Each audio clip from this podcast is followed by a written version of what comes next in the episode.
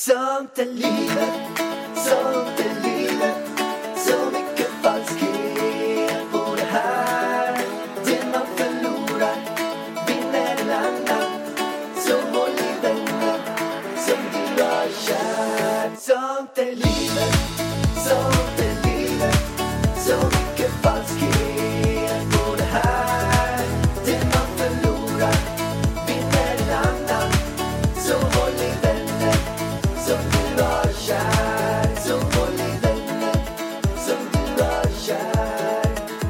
Varmt välkomna till Sånt är livet med Alex och Ida.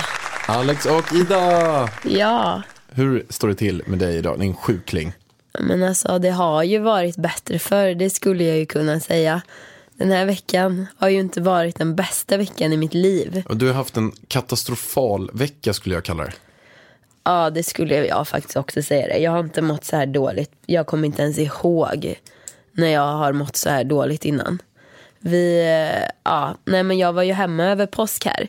Eh, och eh, umgicks med min familj, det var supertrevligt. Det var bara det att min kära älskade pappa hade influensan. Eh, och jag bara shit, alltså nu ska jag bo med honom i fem dagar. Han var dödssjuk. Och när man är gravid så har man ju sänkt immunförsvar också. Så jag bara det här kommer ju inte sluta bra. Och sen så började jag så här efter någon dag och bli lite tjock i halsen. Jag kände mig lite hängig och slö. Och så var det typ i tre dagar. Jag bara men jag kanske blir smittad fast på en mildare nivå. Det blir inte värre än så här. Sen så tog jag tåget upp till Stockholm, fotade med Lisa och grejer och sen så dagen efter bara boom, där kom febern, där kom all hosta och skit och jag mådde pissdåligt så då mådde jag jättedåligt i influensa där i typ två dagar.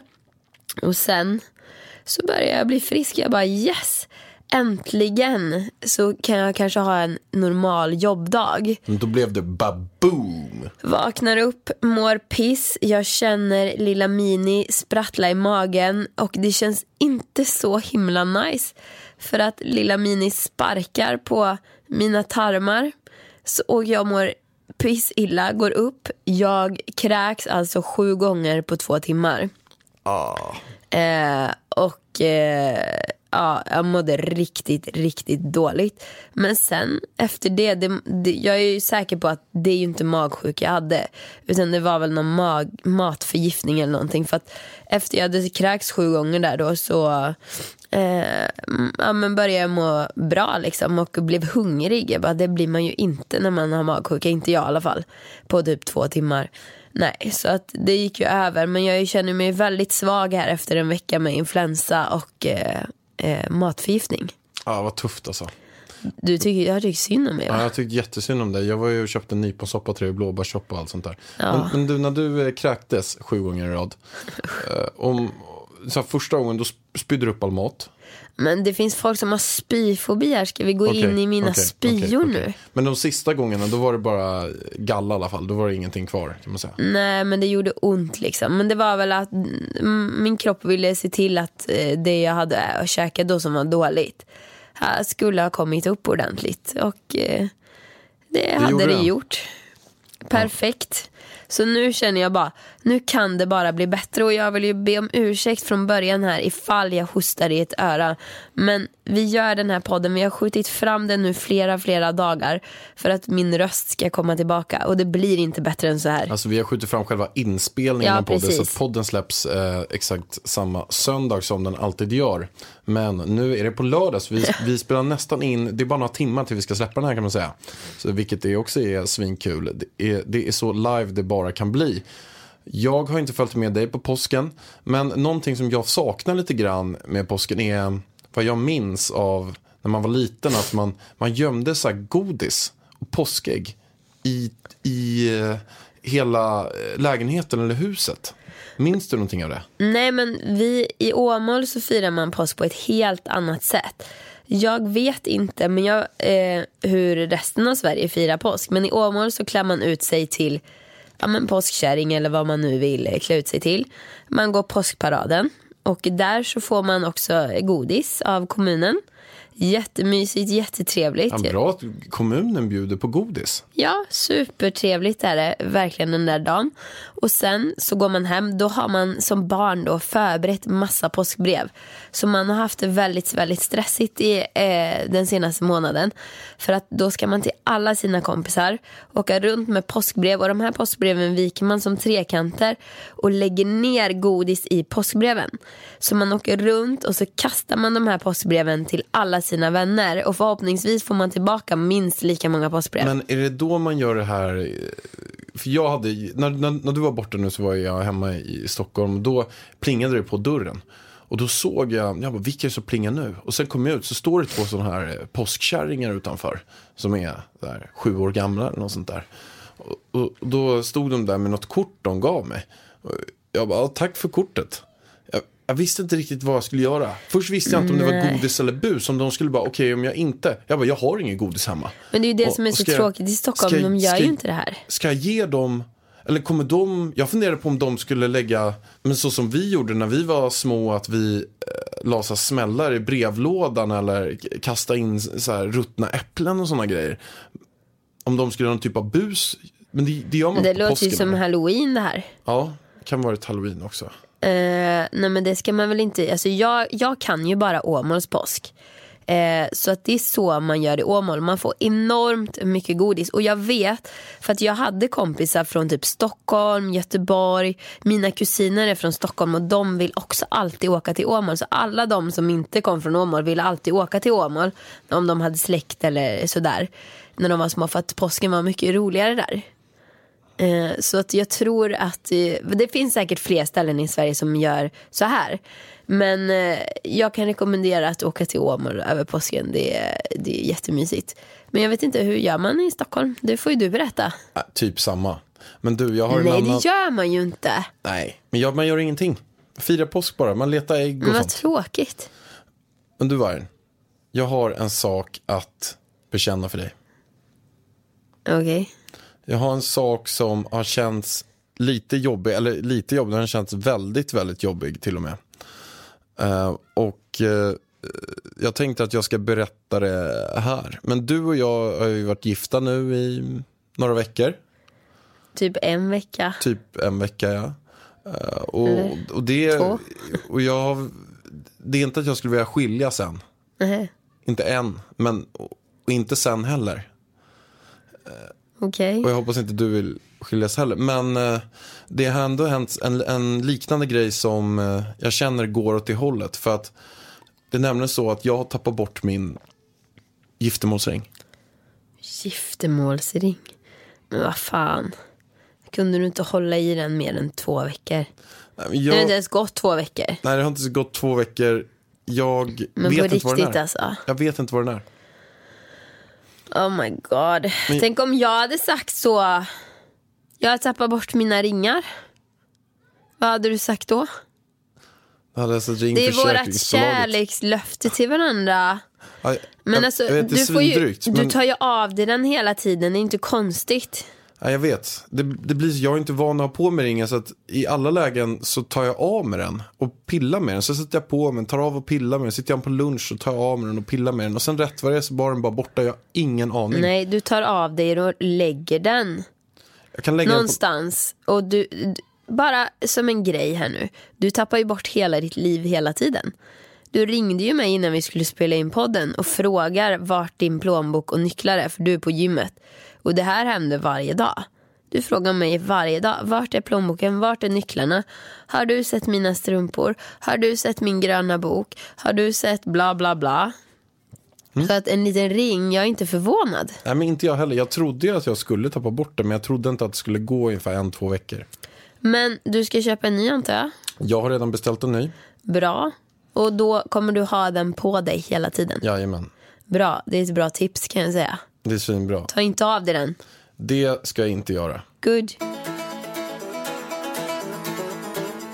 Men vi skulle också vilja tacka alla som har ratat upp oss, alltså gett oss fem stjärnor på iTunes. Så jäkla schysst och skrivit så himla många omdömen. Och jag tänkte att vi kan läsa upp eh, två omdömen, eller vad säger du Varn? Ja, alltså det är helt sjukt vad mycket fin feedback vi har fått. Ja, otroligt roligt verkligen. Det glädjer en sjukling här borta. Den ena lyder så här. Jag har aldrig riktigt lyssnat på en podd för jag har känt mig uttråkad att, att bara höra och inte se. Men nu har jag lyssnat på Sånt är livet och det är bland det bästa jag lyssnat på i hela mitt liv. Sånt är livet är verkligen så himla bra. Jag tycker alla ska lyssna på den. Ser verkligen fram emot nästa avsnitt. Stor kram och grattis till graviditeten från mig. Kram. Alicia. Alicia.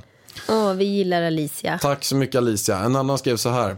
Bästa podden jag lyssnar på. Får sådana skrattattacker att jag inte kan ha människor runt omkring mig för de tror jag är ett psykfall. Ha ha ha. Kram. Hampus. Men alltså det där, jag får jättemånga eh, på Insta direkt och på kommentarer på blogg och Youtube och allting. Att folk inte kan lyssna på den här podden offentligt för att de börjar garva. Vad är det vi säger som är så kul? Ja, Jag det, har ju undrat det. Ja, men det finns vissa höjdpunkter som Ah, har okej. varit. Och det finns vissa saker i den här podden också som jag tror kommer bli lite konstigare än det man är van att höra Vadå, vid. varnar du nu eller? Nej, jag varnar inte, jag förbereder. Okej. Ja, men det är ju så här också att det är ju, vi skämtade lite grann får man ändå säga i förra avsnittet att vi, att vi eventuellt skulle göra världens längsta podd. Ja, men jag förstår inte riktigt hur det ska gå till tio timmar. Och dessutom om vi sen då har ett litet barn. Tror du att Mini tycker det är skitkul att podda i tio timmar?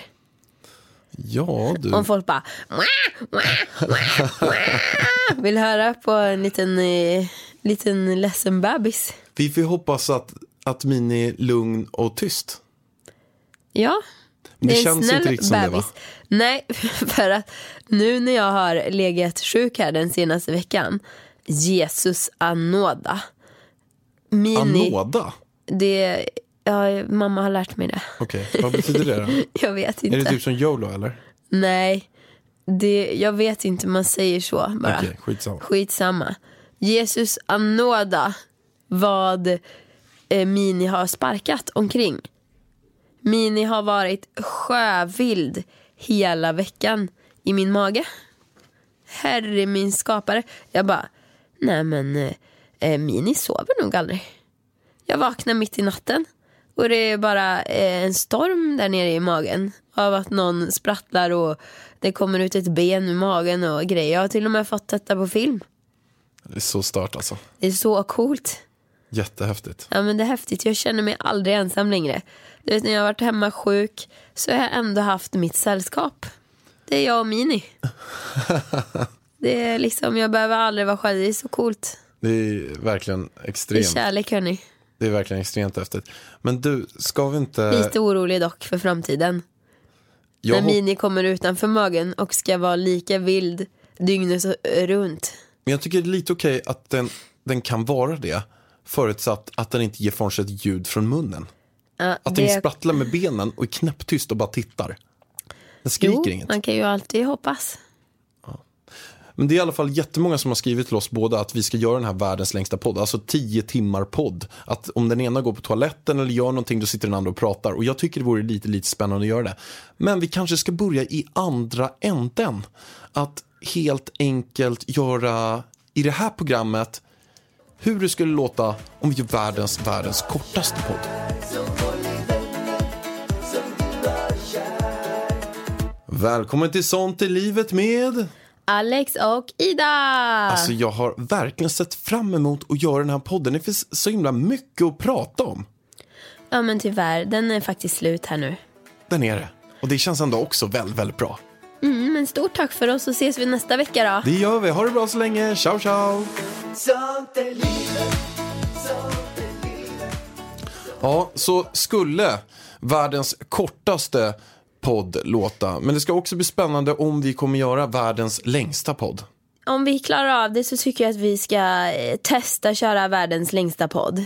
Det, det skulle kunna bli roligt. Ja. Vi får helt enkelt se. Vi får helt enkelt se. Vi får se också när det går. Det kanske blir till eventuellt något ettårsjubileum, vem vet? Någonting speciellt måste det i alla fall vara. Men hjärtat, nu tycker jag att vi tar det här eh, som är vårt huvudämne höll jag på att säga. Men det som kanske många har kommit hit för. att lyssna på och vi ska ju faktiskt avslöja könet på barnet idag. Jajamän. Jag har längtat så mycket så man inte försäger sig nu framöver. Men jag hade faktiskt en omröstning på min Instagram eh, nyss och då frågade jag vad de tror. Eh, är det en pojke eller en flicka? Och de flesta tror, eh, 61% tror att det är en flicka och 39% tror att det är en pojke. Gjorde inte du också ett massa så här häxtester på din YouTube förut? Där du eh, gjorde massa ganska konstiga och ett rätt vidrigt test på vad man får veta vad det är för kön på det. Vidrigt test. Nej men jag gjorde ju mm, så här hemmatester på eh, vilket kön. Det finns massa så här men, typ huskurer eller vad man nu ska säga. Och då var ju ett att man blandade mitt kiss med rödkål. Och Du så, blandar ditt kiss med rödkål. ja man kokade massa rödkål. Och så hällde man av det, då var det helt blå lila liksom. Och sen tar man lika mycket kiss från mig. Och så blandar man det och blir, jag kommer inte ihåg vad som blev vad nu. Men eh, enligt det så var det en flicka. Och sen så tog man typ kinesiska kalendern och enligt den så var det en pojke. Sen skulle man typ ha vigselringen över magen så att om den cirkulerar var det en flicka. Om den pendlar var det en pojke och ingenting funkar för ena stunden pendlar den och andra stunden cirkulerar den. Så att då blev det tvillingar typ. Nej jag skojar. Jag vet inte men enligt testerna, det var väldigt väldigt jämnt men enligt utslagsfrågan så blev det en flicka. Men annars var det 50-50. Så att det har varit väldiga diskussioner här. Eh, Men när du hade den där koppen med rödkål och urin men framför varför dig. är du så himla nyfiken, intresserad av mitt urin? Nej men, eh, hade du, fick, var det någon tanke som slog dig någonstans att så här, jag dricker upp det? Är du sjuk i huvudet eller? Verkligen inte. Nej. Nej. Men vet du vad jag har hört? Att urin är bland det re, renaste som finns. Ja men då kan du väl börja dricka det då. Det är väl bara att börja dricka ditt kiss då om du känner att det är trevligt. Nej, jag har... Jag tänker inte göra det i alla Nej, men fall. det var mer att jag blev chockad. Jag kollade på det där så då slötittade lite grann. Varför du rätt för det, chockad? nej, men rätt för det så kommer det upp ett glas med urin bara. Men jag fattar inte. Vad gör lite kiss? Ha? Vad är det för farligt att visa lite kiss? Och jag visade det inte ens. Jo, det gjorde Nej, du. Du jag höll höll för lite men man såg. Ja men du såg lite gult. Ja, men det, det, det Ja men åh vad Sen farligt. blandade du det Vet du, också. alla människor kissar faktiskt. Alla människor har urin. Alla människor har säkert, varför är det så tabu? Ha? Mer kiss åt folket. Mer kiss, alltså, det är väl en helt normal Men sak. skulle du kunna göra samma sak? Vi säger så här, att det var ett test som du ska göra på, sam, på exakt samma grej. Men de har sagt så här, okej du ska blanda rödkål med avföring. Hade du gjort det? avföring luktar ju inte det är prima. Ska jag liksom eh, visa det? Ja, det kunde jag ha gjort, men jag hade ju inte tagit fram en bajskorv liksom. Hade jag inte. Nej. Och Vi visat. Vi hoppar vidare. Men varför? Nu kommer vi av sidospår. Vi ska avslöja könet på vårt barn. Och grejen är så här, jag kan säga som så här. Att jag har från första stund, det kan du intyga, varit 100% säker på att det är ett kön. Och det är det könet det faktiskt också Ja, är. och, och jag hade blivit sjukt förvirrad i min hjärna om det inte hade varit det här könet när vi var på rutinultraljudet. Eh, jag vet inte för att det spelar någon roll. Det, jag hade blivit lika glad för båda olika könen. Men eftersom jag kände så starkt att nej men det, det är det här könet är. Men nu måste vi köra. Ja, Vad är det? gud.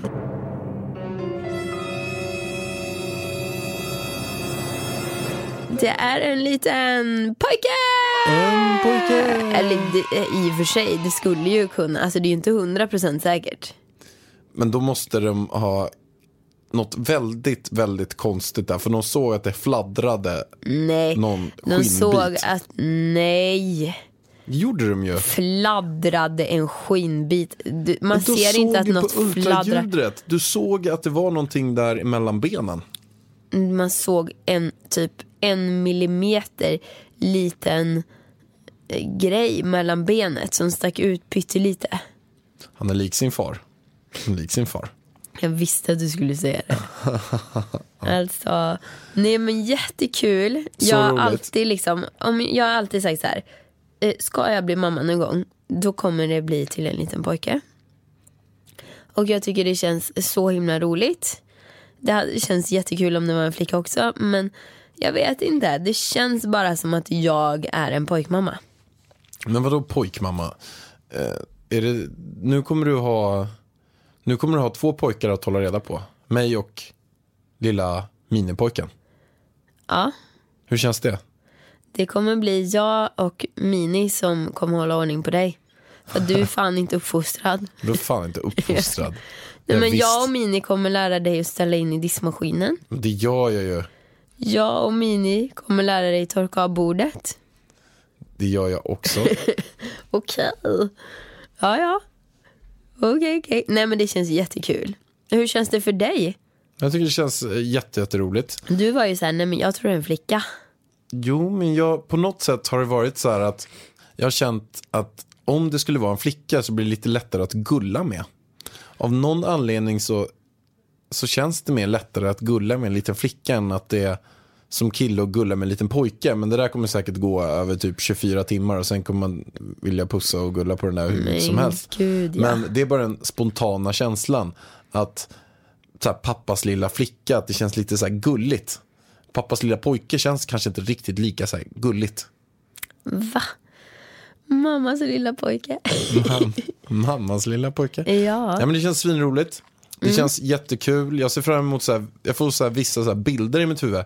Exempelvis eh, på julafton när vi sitter där och sen sitter en liten krabat emellan oss och bara Mamma, mamma, pappa, pappa, jag, jag älskar er. Ja, och jag fick nu när man var hemma på påsk. Tänk när lilla Mini ska gå i påskparaden oss. När du ska klä ut dig till eh, påskpappa. Och lilla Mini, han ska vara en liten påskhare eller någonting. Så roligt. Så roligt. Och vi, när jag var hemma nu på påsk så visade mamma mig mina gamla barnkläder och grejer. Och då hade jag en jättesöt liten rosa Musse Pigg-tröja. Och det här, det är en väldigt intressant diskussion. För när jag visade den i min blogg och jag bara, ah, men den här, den här vill jag ta hem till Mini. Då är den så här, den, jag hade den när jag var liten. Jag tycker den är ascool, den är så här retro liksom. Eh, ja, men tror den är pastellrosa med eh, Musse Pigg. Och någon bara, men gud nu avslöjar du ju könet ju. Det är ju en tjej. Annars skulle du aldrig ta med den där tröjan. Jag bara, men vad fan.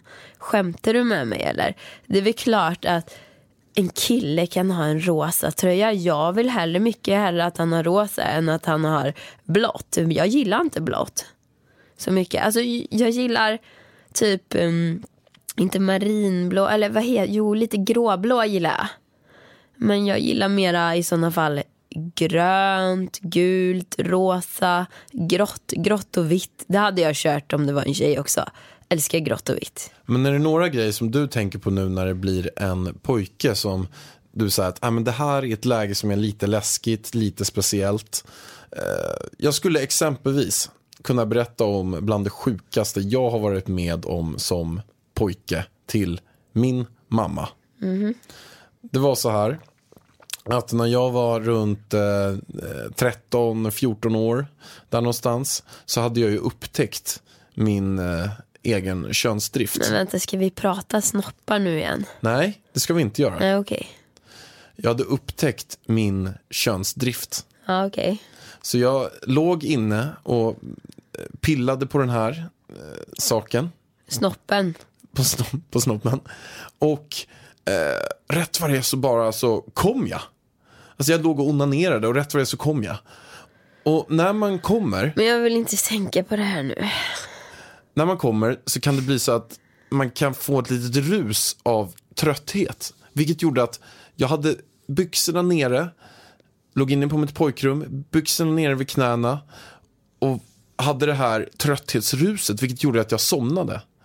Och jag somnade och min mamma började skrika då Maten är klar, maten är klar Men jag hörde ingenting. Vad gör då mamman? Och i det här fallet skulle det kunna varit du.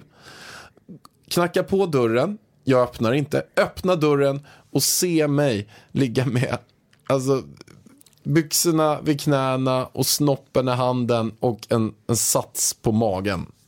Var du verkligen 14? Nej, kanske 11, 12, Ja 13. men precis, det här måste ju hända innan 14 annars. ja, det känns ju som 27? att... Nej, nej men jag, kan, jag vet inte, jag kanske var någonstans där 11, 12, 13, jag vet 14, 15, 16, 17, 18. Nej. Men, och då när jag kom ut sen till middagen, då sa min mamma så här, du eh, David tvätta händerna. Och jag visste ju inte att hon hade sett mig då, för hon öppnade ju, kolla, stängde dörren direkt. Jag bara, vadå? Hon bara, nej men jag såg vad du eh, höll på med där inne.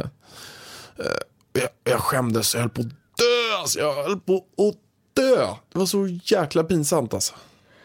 Ja, Vad det... hade du gjort om Som den här mamma? lilla, lilla Mini hade... Du kommer in. Alltså den här kommer också få massa testosteron i kroppen och ligger där och onanerar på rummet medan du och liksom bakar bullar. Ja, det är väl en naturlig grej. Han får väl onanera hur mycket han vill. Men vad känner du inför det då? Att du kanske går in i rummet när, när han ligger där? Och... Men jag får väl för fan se till att knacka. Eller någonting innan. Man vet ju att i den åldern så kan det ju ske. Då får man väl se till att knacka. Och skulle jag komma in, nej men då skulle jag väl eh, låtsas som ingenting. Låtsas som ingenting. Nej men vad ska jag ta upp? Ja, eh, låg du där och onanera, lilla pojken? Vad ska han säga? Ja, det gjorde jag mamma.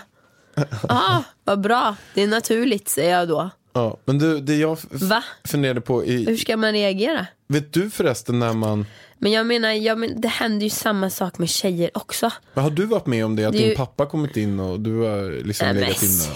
sluta, nej. Det är kanske att killar är lite mer korkade. Är det korkade? Nej men alltså att, nej men till exempel att de eh, gör som du, somnar med kuken i handen höll jag på att säga. det, Jag hade ju inte direkt somnat utan täcke med handen mellan benen.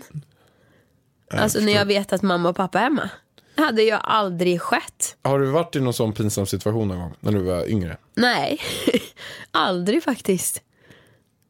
Är på riktigt. Man får ju tänka efter lite innan man gör något. Okej, men hade du när du var yngre, hade Det du... känns som att det här händer ju bara med killar. Ja, det händer nog mer med killar i alla fall. Men du, Vargen, du får inte undvika alla frågorna. Hade du, hade du någon typ av hjälpmedel när du var yngre? Du menar om jag hade en dildo? Ja, eller någon Absolut typ inte. av geisha-kula eller något sånt. Nej, verkligen inte. Vad, vadå verkligen? Är det för att det inte, man inte ska ha det? Att du tycker att det är fel för de som har det? Eller? Nej, man får ha det om man vill men kanske inte när man är 10-11 år. Ja, då kan man väl få upptäcka sitt kön med sin egen hand. Ja, okej. Nej men nu tycker jag inte att vi pratar om Nej, nej, onani nej. mer i Vi, det här vi avsnittet. är ju Alltså jättelyckliga. tänk när våran lilla son ska höra det här avsnittet. Nej, men vi pratar ju om eh, vad för eventuella situationer som kan dyka upp med att vi har fått en hane. Ja men grejen är att det, det är ju samma situationer som händer med en hona också. Ja, men Honor, det, det här tycker jag, ho- honor, varför kallar vi för honor och hanar? Då som vi pratar om djur, i och för sig vi är djur. Skitsamma. Honor är också sexuella varelser. Det vill jag understryka här. Honor onanerar också. Jag tror exakt lika mycket många gånger. Och gör man inte det, nej. Det behöver inte vara fel. Men då kanske det är för att man är rädd. För att, för att det inte är lika tillåtet hos honor.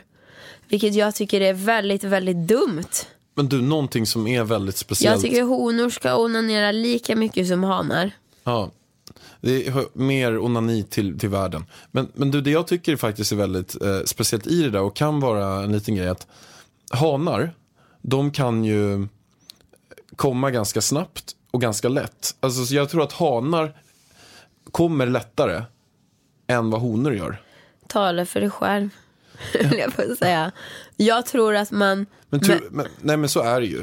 Det finns ju, det finns ju, det finns ju inte en sett. enda kille som inte har kommit en enda gång. Nej men det vet inte jag. Men det finns det på tjejer. Ja men det tror jag också har med tabu att göra. Att man kanske inte då, för det är fult för en tjej. Alltså, killar, alltså jag har varit väldigt mycket, när jag var yngre var jag kompis med killar mest. Och jag har ju fått sitta med, de pratar ju öppet om, ah, nu har vi varit inne och runkat, de eh, onanerar ju i grupp till exempel. Bulle, runka bulle Ja, men en vad är det för lek. grej? Det skulle ju aldrig tjejer Man göra för att det är så personer- tabu liksom. Tio personer framför en bulle och den som kommer sist får äta upp bullen. Klassisk lek man gjorde när man var liten. Alltså ni hör ju. Ja, nej. Välkommen till Telenor röstbrevlåda. Hej min fina fina mamma. Kan inte du snälla swisha mig för fika? Älskar dig, puss puss. För att repetera detta. Hej min fina fina mamma. Spara samtalet när du förlorat den som ringde på telenor.se calls. Så, så gör inte tjejer. Och det är kanske för att det är lite mer tabu. För att en tjej är det fult att onanera. Liksom. Man pratar inte ens om det med tjejkompisar. Så du pratar inte något som... Aldrig gjorde, eh, gjorde vi det. Alltså, jag tror jag tog upp det någon gång med någon tjejkompis som bara, men gud vad äckligt. Och jag bara, jaha. Alltså det, det, det är inte alls på samma nivå. Och det tycker jag är fel. Det är lite med kulturen kanske, att tjejer ska inte prata Och det om kanske är därför att många tjejer inte heller kan komma för att de kanske inte har utforskat tillräckligt mycket själva. Förstår du vad jag menar? Ja, De har inte lärt sig hur, det, hur- hur de själva fungerar. Så kan det vara. Sen så kan det vara andra saker också. Faktiskt. Men eh, ja, vad var det vi ville komma med det här? Vi pratar fortfarande om vårt barn.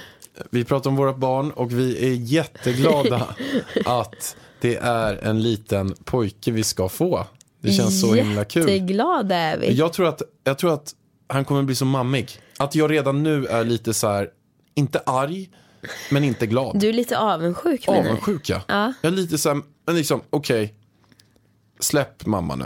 Kom Alltså till jag pappsen. tror, eh, vi har ju då planerat att vi ska vara eh, 50-50 med barnet. Eh, Det kan bli, det beror ju lite på hur det fungerar med amning och sånt. Jag, jag har aldrig haft ett barn förut som ni vet. Så jag vet inte hur man gör. Alltså jag vet inte hur man ammar. Jag vet inte hur man delar upp det. Hur mycket måste jag vara med honom? Kan jag pumpa ut mjölk så att du kan ta hälften av amningen? Eller funkar det med ersättning? Eller liksom, vi, vi, vi måste ta reda på det. Men vårt mål är ju att du tar 50 procent jag tar 50%. Eh, och förhoppningsvis då så blir den lika pappig som mammi. Ja, men jag tror att det är lite grann också att eh, den går dit maten finns. Men om du har maten på nappflaska, True, true, ja sant. precis. Och vi har lagt upp det lite så här i grundtanken nu att Ida kommer köra förmiddagen till kanske ett och jag kör eftermiddagen från ett och framåt. Men vi gör det ju så himla för, fördelaktigt att eh, eh, vi båda jobbar med eget och kan styra lite över vår egen tid. Så förhoppningsvis kan vi också vara två ganska ofta. Alltså att vi jobbar hemma. Eh, och att man hjälps åt. För det kan ju vara struligt att bara laga en eh, lunch. Om lilla Mini börjar skrika helt plötsligt. Så att eh, jag, jag, tycker, jag, tror vi, jag tycker vi ska prata mer om det här när vi har utforskat lite mer. Jag ska ju gå på amningskurs och du ska också följa med för den delen. Vi ska gå på sån här, vad heter det? Profylax. Profylaxkurser. Vi måste boka det. Vi ska Läser- göra PT och grejer. Andning, ja. Jag är ju väldigt nyfiken på, för nu ligger ju lilla Mini och sprattlar väldigt mycket här inne. Var du en vild unge? Eller var du stilla? Eller hur var du som barn? Ja, jag har intalat mig själv vad jag tror att jag var ganska lugn men ändå busig. Alltså, jag, i något läge, exempelvis när jag gick på kyrkans barntimmar som, jag vet inte om man gör det nu för tiden, men, men, men jag gjorde det då i alla fall. Eh, så tog jag min lärares glasögon och la dem i soptunnan. Och det var ju något som hon blev ganska irriterad på. Men sen gjorde jag också väldigt så här, saker som jag i efterhand nu kan bli ganska stolt över mig själv. Eh, när jag var åtta år gammal och flyttade från en kommun till en annan kommun och hade inga nya vänner där så tog jag min klasslista och knackade dörr på alla mina nya vänner i min klass. Och frågade helt enkelt om vi skulle leka. Så den grejen tycker jag var rätt så här härlig nu i Fast efterhand. nu tycker jag att du går ifrån min fråga väldigt mycket. Jag frågar hur du var som barn. Ja, man är väl ett barn när man är sju, åtta år gammal. Men jag menar ju när du var bebis. Då får vi säga bebis. Men, inte att du gick, jag frågar ju om du var lugn eller om du var, inte om du gick och, och jobbade. Jag simmade ju enligt min mamma när jag var nio månader gammal så kunde jag simma en hel längd. Ja men var du en snäll bebis? Mm, jag vet inte. Nej. Jag vet inte. Jag Det har, känns inte som det. Men vadå, var du skri, skrek du mycket? Det känns inte riktigt heller som det. det kän- jag för mig att jag säkert inte, jag tror inte jag sov hela natten i alla fall. Jag tror att jag var nog vaken ganska mycket. Det låter lite grann som eh, Min? lilla Mini nu. Han är ju vaken ganska mycket känns som. Ja men nu den senaste veckan har han varit vaken dygnet runt känns det som. Han har sprattlat jättemycket där inne. Men jag vet i alla fall att jag var en, en snäll bebis som åt och sov och jag skrek inte jättemycket. Det är i alla fall den informationen jag har fått fram av mamma och pappa hemma nu. Så vi kan ju hoppas att han brås på mig. Om det, om det var så att du var, var vild och skrikig. Men sen då? Okej, jag tänkte det är jätteintressant att höra om barndomen. Du var en driven liten kille. Du simmade. Och du, och du skaffade nya kompisar.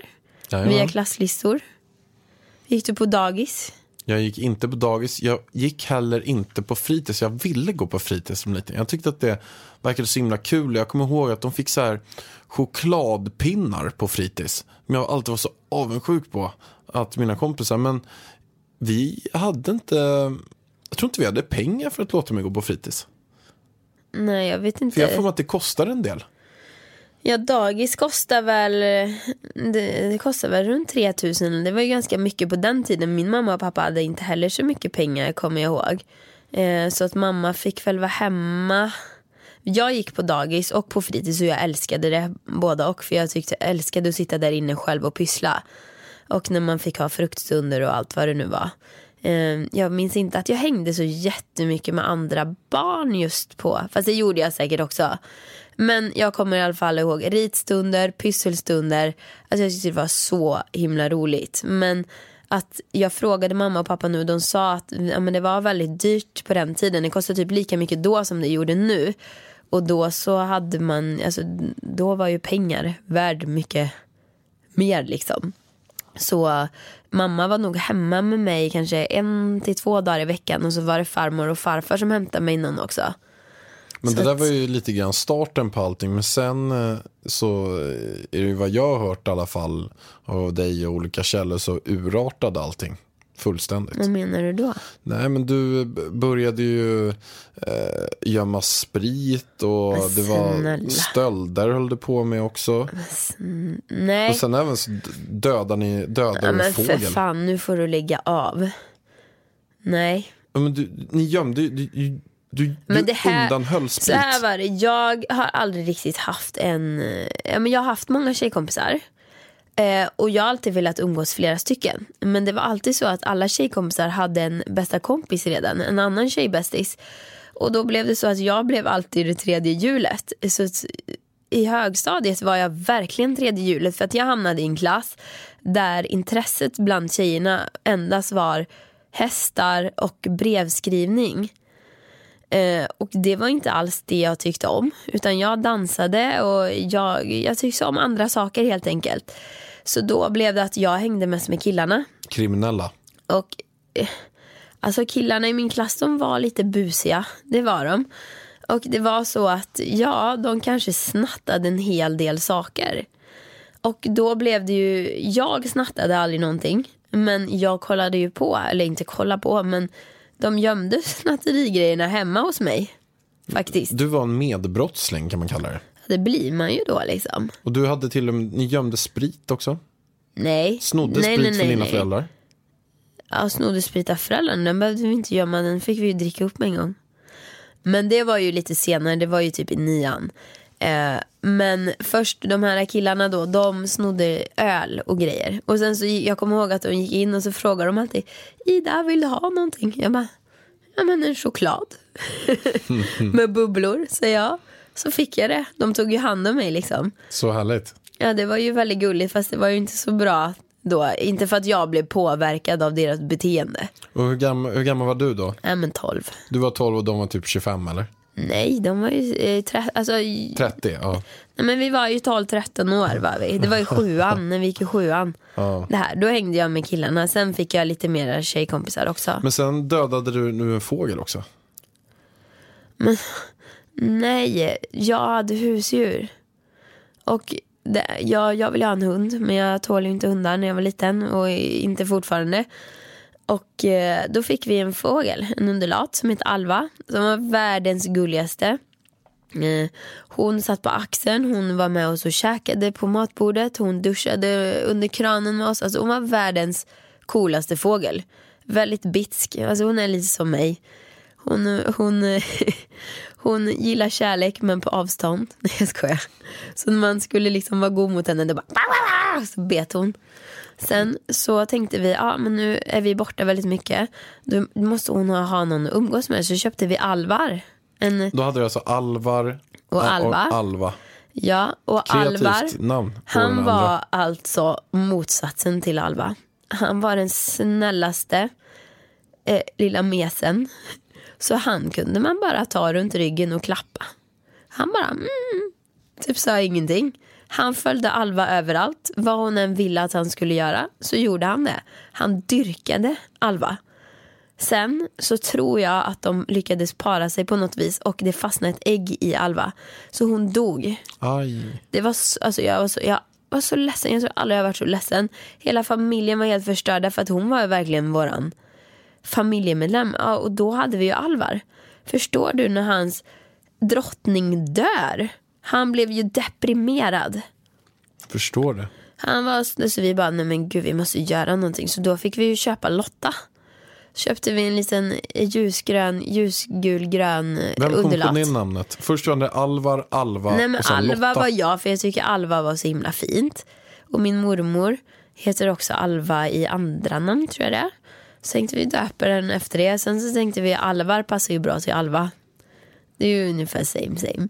Eh, Så jag tyckte det var ju lite kul. Sen Lotta hette pappas fågel när han var liten så då ville han att den skulle heta Lotta. Så var det Alvar och Lotta. Och sen dog Alvar av depression. För att han saknade Alva så mycket fast vi köpte Lotta. Ja, han blev så deprimerad. Alltså, det var, det, fy fan. Men hur dog den? Kom det bara dit den var död? Nej, jag, jag kommer faktiskt inte ihåg exakt hur Alvar dog. Men han dog för att han var deprimerad. Jag tror fåglar kan göra det. Det låter lite som så här Romeo och Julia. Men han var så fäst vid den här Alva. Ha, då hade vi Lotta kvar då, och hon var ju inte, alltså hon brydde sig inte om att hon var själv. Hon blev, blev bara glad att hon blev av med den här jobbiga Alvar.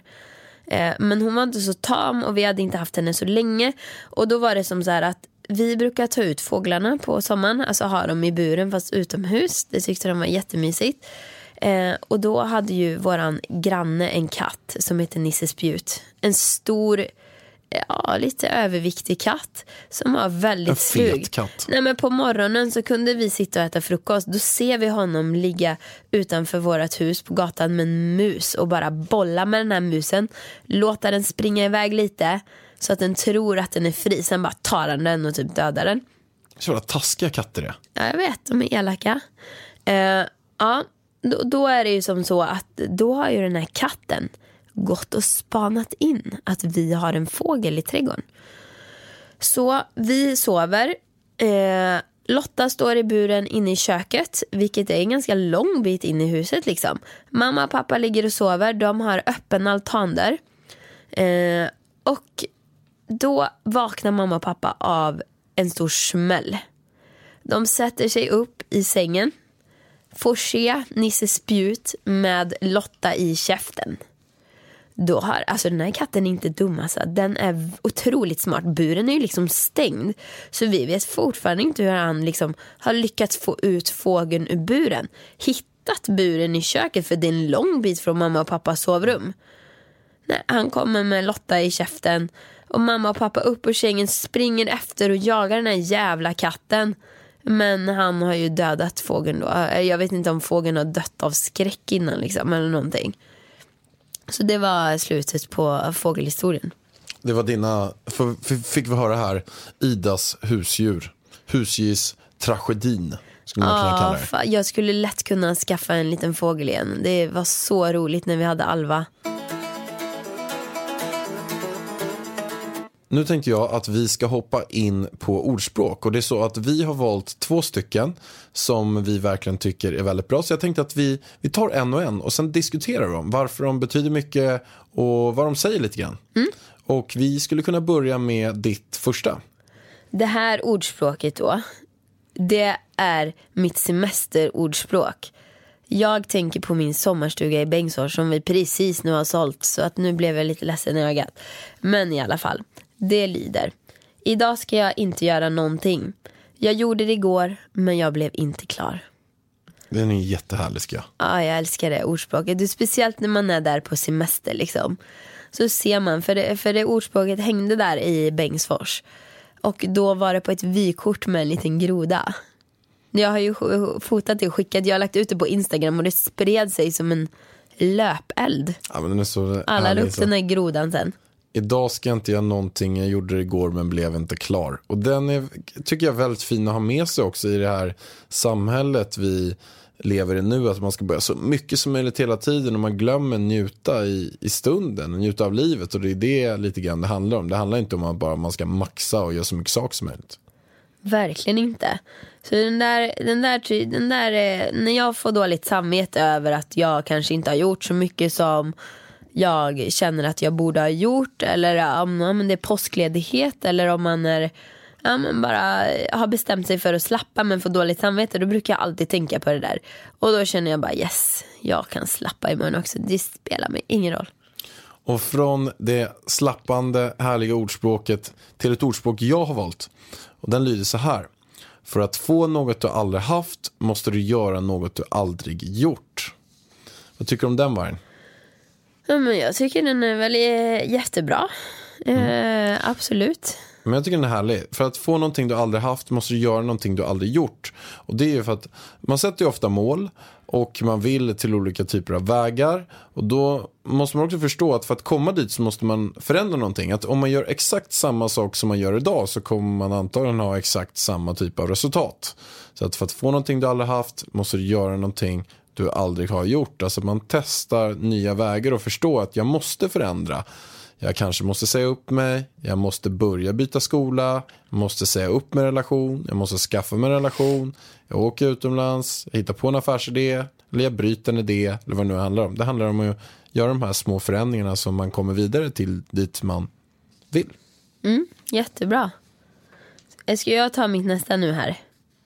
Det, och den här, det här ordspråket eh, hörde jag ju när Therese Lindgren sa det i din podd. Hårt jobb vinner alltid över talang när talang inte jobbar hårt. Och den här stämmer verkligen och jag har ett exempel på det. För att det var verkligen så när jag var med i Floorfiller. Och då var väl inte jag, jag, jag kan säga som så här. Jag har aldrig varit en stor talang inom dans. Utan jag har typ jobbat mig till det. Visst, jag hade takten, taktkänslan, Min, inom många dansstilar så var det så här. Ah, oj, jag suger. Jag måste göra någonting åt det. Och så var det verkligen när jag var med i Floorfiller. Då hade jag enbart dansat discodans innan. Och det var typ motsatsen till allting annat vi gjorde. Och när vi skulle köra street dance för första gången där inne i Floorfiller. Min första gång jag ska dansa street dance liksom. Och får en sån här riktigt jävla svår koreografi. Då är det alltså en en kille från LA som heter Annes som jag blev helt kär i där inne. Jag tyckte han var så cool för han hade koreograferat till Britney Spears och allt vad det nu var. Så fick vi alla varsina koreografier av honom. Eh, och jag var då partner med Sean Banan. Sean Banan, han, eh, han var ju streetdansare men han hade aldrig tagit koreografin. Så både jag och Sean, alltså när han Annes gav oss koreografin, han bara eh, Ja, vi kunde inte ett enda steg efter typ två timmars eh, lektion med honom, privatlektion. Alltså vi skämdes så mycket så vi bara fick ju filma in honom. Sen så var det andra par, eller typ alla andra par bara snappade upp den här, deras koreografi hur snabbt som helst. Och så var det ett par som han verkligen så här, man fick ju se det i efterhand i tv. Liksom bara, de här är så bra, shit de kommer liksom vara grymma, de kommer rocka allting. De kommer vara bäst. Så hade vi kanske två dagar på oss att öva innan vi skulle visa upp koreografierna igen. Jag och Sean, vi köttade järnet. Alltså vi stod från morgon till kväll, nötade in koreografin, gick igenom liten detalj för detalj. Eh, och så kommer vi tillbaka då efter två dagar och den här eh, koreografen från LA höll ju typ på att tappa hakan. Han bara, vad är det som har skett här? Alltså vi hade utvecklats liksom från sopor till att klara av koreografin i alla fall. Eh, Medan de här talangerna, de hade ju bara, ah, men det är lugnt, den här eh, koreografin satte vi med en gång liksom. Så de, de såg exakt likadana ut som när de fick koreografin. Och då, då kommer jag ihåg att den här koreografen, han blev så jävla förbannad på dem. Att han bara slösa bort den här talangen, inte öva, inte träna. För att han såg att liksom vi som sög, vi hade ju tränat som fan och liksom börjat gå om dem. Och sen när det väl var veckofinal så vann vi också över dem. Så bra. Ja, Hårt jobb, alltid talang talang inte jobbar hårt. Den är, den är bra. jag kör alltid på den liksom. För att jag känner inte att jag har någon speciell talang överhuvudtaget. Faktiskt, förutom att jag är jävligt bra på att inte ge mig. Trägen vinner alltid. Ja, Så är det verkligen. Det är ett, ett jättebra exempel. Och det är så som jag tycker också med eh, egentligen allting. Att den som jobbar hårdast är den som kommer komma längst i längden. Det är alltid så. Det finns vissa som har lättare för vissa saker men trägen vinner alltid i längden. Det är bara att kötta på och köra och inte ge upp. Då kommer man eh, bli stor ja. på det man vill bli stor på. det är så jag alltid har kört och kommer ju fortsätta köra på den framöver också. Jag har en annan. Utvecklas du inte så avvecklas du. Du är aldrig bättre än din senaste prestation. Och den, eh, framförallt ett läge så tyckte jag att den här stämde eh, riktigt bra in på mig. Det var när jag jobbade sju år på SPS Radio och jag gjorde exakt samma sak under alla de här sju åren. Än jag, eh, ja, men kort och gott, jag kom dit, ringde mina samtal, åkte ut mina powerpoint-presentationer och försökte sälja radioreklam. Och jag gjorde exakt samma sak sju år senare. Eh, och då kom jag till ett läge, jag kände bra pengar men jag utvecklades inte alls överhuvudtaget. Jag blev mer och mer omotiverad och jag började liksom, det gick lite sämre på försäljning och jag började tappa livsglöden och allt möjligt. Och det är lite så, utvecklas du inte så avvecklas du. Alltså, Går man inte under konstant utveckling på något som är motiverande, då kommer man också bli sämre. Och sen också att man aldrig är bättre än sin senaste prestation. Att man kanske har gjort en jättebra grej för eh, ett halvår sedan. Men det handlar också att vara konstant bra hela tiden. Med, ta bara våra poddar, att vi ska fortsätta utveckla dem och se hur eh, vi kan göra dem bättre, vad vi kan göra roligare, vad, vad ni vill höra på. Om vi bara skulle köra på exakt samma sak hela tiden, nej, då kanske det kommer någon podd som blir bättre helt enkelt. Så att det är liksom, utvecklas du inte så avvecklas du, du är inte bättre än din senaste prestation. Mm, jag håller med. Jag håller helt med i, i det här äh, ordspråket. Men nu har ju du skrivit upp några värdelösa eh, ordspråk vill jag inte kalla de här. Alltså. Men det är så här, jag ja, satt och funderade på vilka ska jag ha och Okej, här kommer Pärlans, Pärlans humor. Pärlans eh, ordspråk som jag har hittat. Och jag börjar med den första. Som var inte riktigt på samma nivå som ovan. Jag kan inte titta på Paradise Hotel för jag har en, en smart tv. Alltså. Så tråkig. Det är så här Göteborgs Förstår du? skämt typ. Alltså att, det, att de Men inte... jag är inte dum i huvudet. Men jag tycker den var skittråkig. Ja, För att jag har en smart tv hemma till exempel och jag älskar Paradise Hotel och det går ju hur bra som helst. Är bara Jo men det är bara för att de är Paradise inte är smarta förstår du. men och sen en så smart jävla tråkigt. Ta Ja, nästa. Ta nästa. Number two. Bjud en zombie på middag. Jag lovar att de äter mer än gärna. Men alltså vem är det som på riktigt tycker du att det här är kul? Ja, men för, för, Jag fattar skämtet men jag äter- tycker inte att det är kul. Förstår du gärna alltså att den är en... Alltså ibland, jag tycker vi har samma humor. många gånger, men ibland undrar jag alltså. Du har exakt, jag vet exakt vem mer som sitter och garvar just nu. Vem då? Christian. Din kompis Christian som jobbar här på Pank Media som vi spelar in. Ja, ja, Ni två, eran humor. Men du, var, Okej, var, ta nästa. Vi, Jag- vi kör nästa. vi får nästa, se. Nästa. Anställda på Apple ska ställa upp i iOS. alltså förstår du? Men hjärtat, nu har ju du skrivit fel. Nej. Jo, du sa den fel. Du fattar ju inte ens själv. Du ska ju läsa anställda på Apple ska ställa upp i iOS. Nej, ska, ska ställa upp i iOS. Alltså du ska inte säga i innan iOS. För iOS, det betyder ju iOS. I, aha, Du ska inte ha i, inte så som du sa. Jaha. Så det är iOS. Jag trodde det var iOS, att det var ett egen tävling de Men hade. iOS väl? Jaha, okej, iOS. Ja, du ser, du fattar inte ens Jag egna tänkte- skämt. Okej, vi, tar nästa- vi tar den sista. Åh, Gud. Av listan Förlåt alla er. lite speciella, eh, Ida kan tycka värdelösa, jag kan tycka en, en annan typ av, av humor. Ja, som ändå är jävligt härlig. Om jag skulle välja färg på min tv-tidning skulle jag ta blå.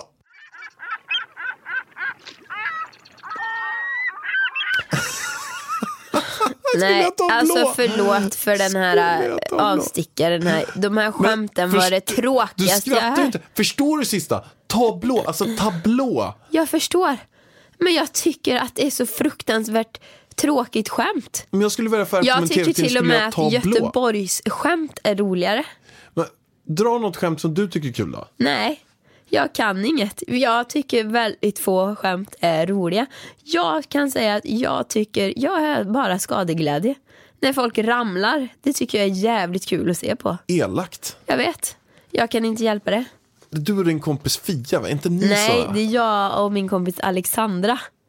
Som, alltså vi har så likadan humor. så vi kan sitta och skicka klipp till varandra. När folk ramlar, det är så roligt.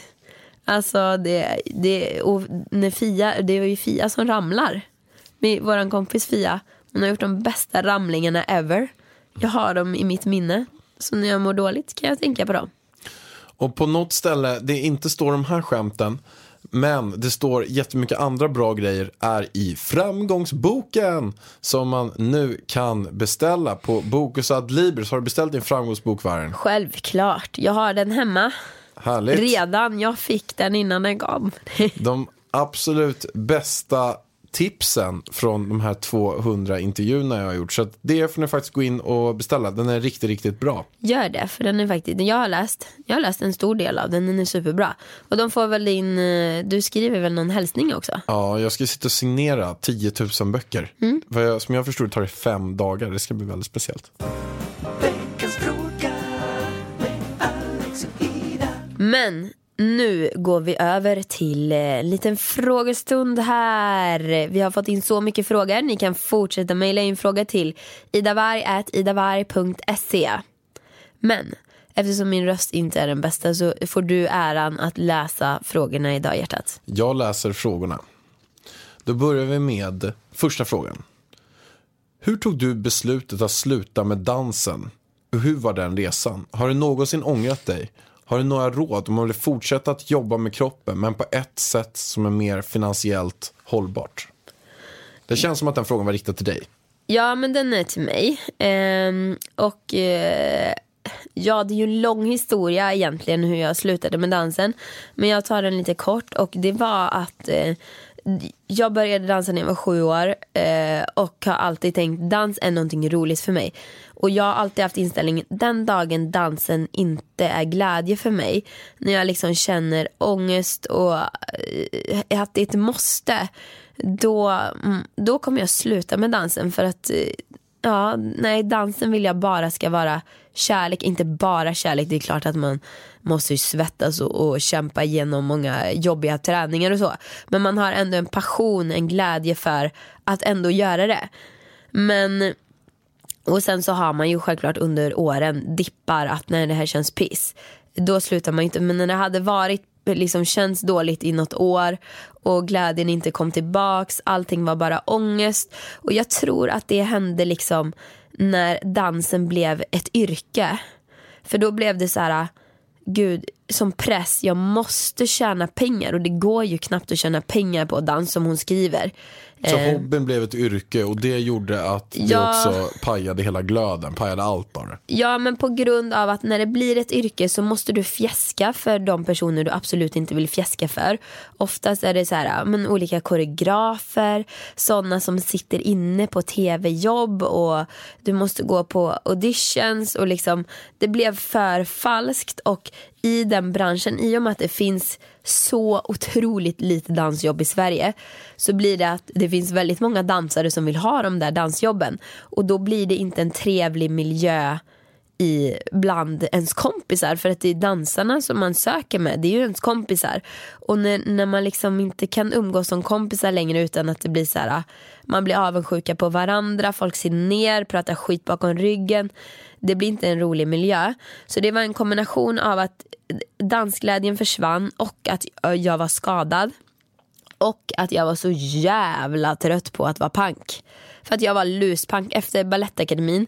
Jag låg på minus, jag kommer ihåg det. Jag, jag ringde mamma och bara snälla kan jag få låna 100 kronor av dig den här veckan för jag måste typ köpa någon mat eller någonting. Och Då, jag bara kände när jag gick förbi restauranger, när jag såg folk sitta och äta och trevligt en fredagkväll. Jag bara alltså jag önskar att jag också kan, kan göra det en dag. Så jag, jag bara, det var en kombination av allt. Och att jag i den vevan också sökte ett jobb till Allermedia. Det var, det var faktiskt eh, Alex här som pushade mig till det. För det var ett mediasäljsjobb. Eh, och jag gick förbi Allermedia. Jag kommer ihåg det. Jag såg annonsen i november. Jag sökte inte förrän i februari. Men jag gick förbi Allermedia varje dag för vi bodde ju typ där och bara tänk om jag skulle jobba här. Vad coolt det hade varit.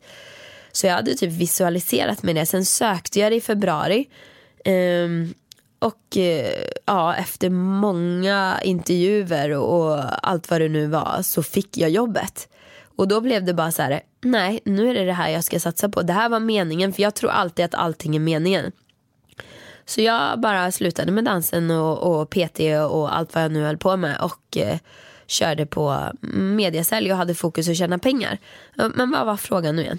Jag tänkte det också, du körde Vad fan på. tjatar jag om? Ja, nej men frågan är Men alltså hon att, frågar ju om hur resan var. Ja, absolut. Men sen om, om du har några råd, om man vill fortsätta jobba med kroppen på ett sätt som är mer finansiellt hållbart. Alltså hon vill fortsätta jobba med sin Precis. kropp, men hon vill också kunna leva på det och tycka att det är kul. Eh, då är ju mina bästa tips att eh, ja, men, jobba kanske mera med träning. Jobba som PT då eller som eh, gruppträningsinstruktör. Eh, kanske jobba, ja, men, som min kusin Victoria, hon har fått anställning på ett gym så kan man kombinera Eh, att ha PT-klienter och kanske stå i receptionen. Åka ut på företagsgrejer tror jag är väldigt bra. Kanske om, om man gillar dans, att man kanske håller, ja, men, att man blir anställd på ett gymnasium som danslärare. Eh, och sen kombinerar att man eh, har några gig själv så att man själv får dansa och att man lägger upp tiden så att man själv kanske får fortsätta träna dans men tjäna pengar på någonting annat så att liksom, dansglädjen inte försvinner. Men det jag tror man kan känna mest på det är väl om man drar ihop egna eh, ja, men gruppträningstillfällen där man kan få in många personer köra hårt i några veckor, så här bootcamps typ, eller eh, bli anställd av företag inom träning och hälsa. Det tror jag. Ett gäng härliga råd hon frågade och också om tips. jag ångrade eh, att jag slutade dansa och det, det gör jag inte. Eh, det gör jag absolut inte. Eh, dock så saknar jag ju att dansa ibland. Men jag ångrar inte att jag tog mig ur den bubblan just då. För att jobba med dans det är ingenting jag vill göra på heltid. Om inte glädjen finns där. Passionen är viktig oavsett vad man gör, att man verkligen gör det man tycker är kul och, och har stor passion för det. Direkt när man tappar den, då kan det vara läge att se, om, se över något annat. Precis. Det man tycker är kul för tio år sedan är absolut oftast inte det man tycker är kul idag. Och det man tycker är kul idag är inte det man tycker är kul om tio år. Men nu så är ju jag, jag har ju bara varit lite lat nu. För att jag skulle ju kunna gå och ta, jag skulle ju kunna gå och träna dans. jag skulle kunna ta proffsklasserna som är mitt på dagen om jag bara lägger om mitt schema. Så efter lilla Mina har kommit kanske jag ska ta tag i det här med dansandet om jag hinner. Det tycker jag. Då har vi en till fråga. Jag träffade en kille fram och tillbaka i tre år, några månader i taget förstås. Vi är attraherade av varandra men vi har bråkat väldigt mycket. Och det har alltid slutat dåligt och jag har blivit ledsen. Och det som är är att han har haft en dålig uppväxt och inte haft någon pappa. Och jag ser att han mår dåligt över det. Men det kan gå ut över mig för att han är jätteosäker som person. Jag försöker vara den bästa men det är ej tillräckligt. Jag har svårt att gå vidare men man ska vara med en person som gör en glad förstås och ibland är det inte så enkelt. Har ni no något tips till mig? Hade Alexander svårt med relationen på grund av sin uppväxt och sin avsaknad av sin pappa? Blir man osäker på grund av uppväxten då? Eh, Ja, den är ju mer riktad till dig den här frågan. Ja, men exakt. Eh, och jag kan bara ta till eh, vår relation. Jag hade ju en, en strulig uppväxt och vad har då kostnaden varit för det? Ja, men det finns mycket fördelar med kan jag säga också. Jag har fått ett jäkla driv. Att man har fått klara sig själv väldigt mycket och åkt på vissa svårigheter som gör att vissa svårigheter idag kanske man inte känner är lika tunga.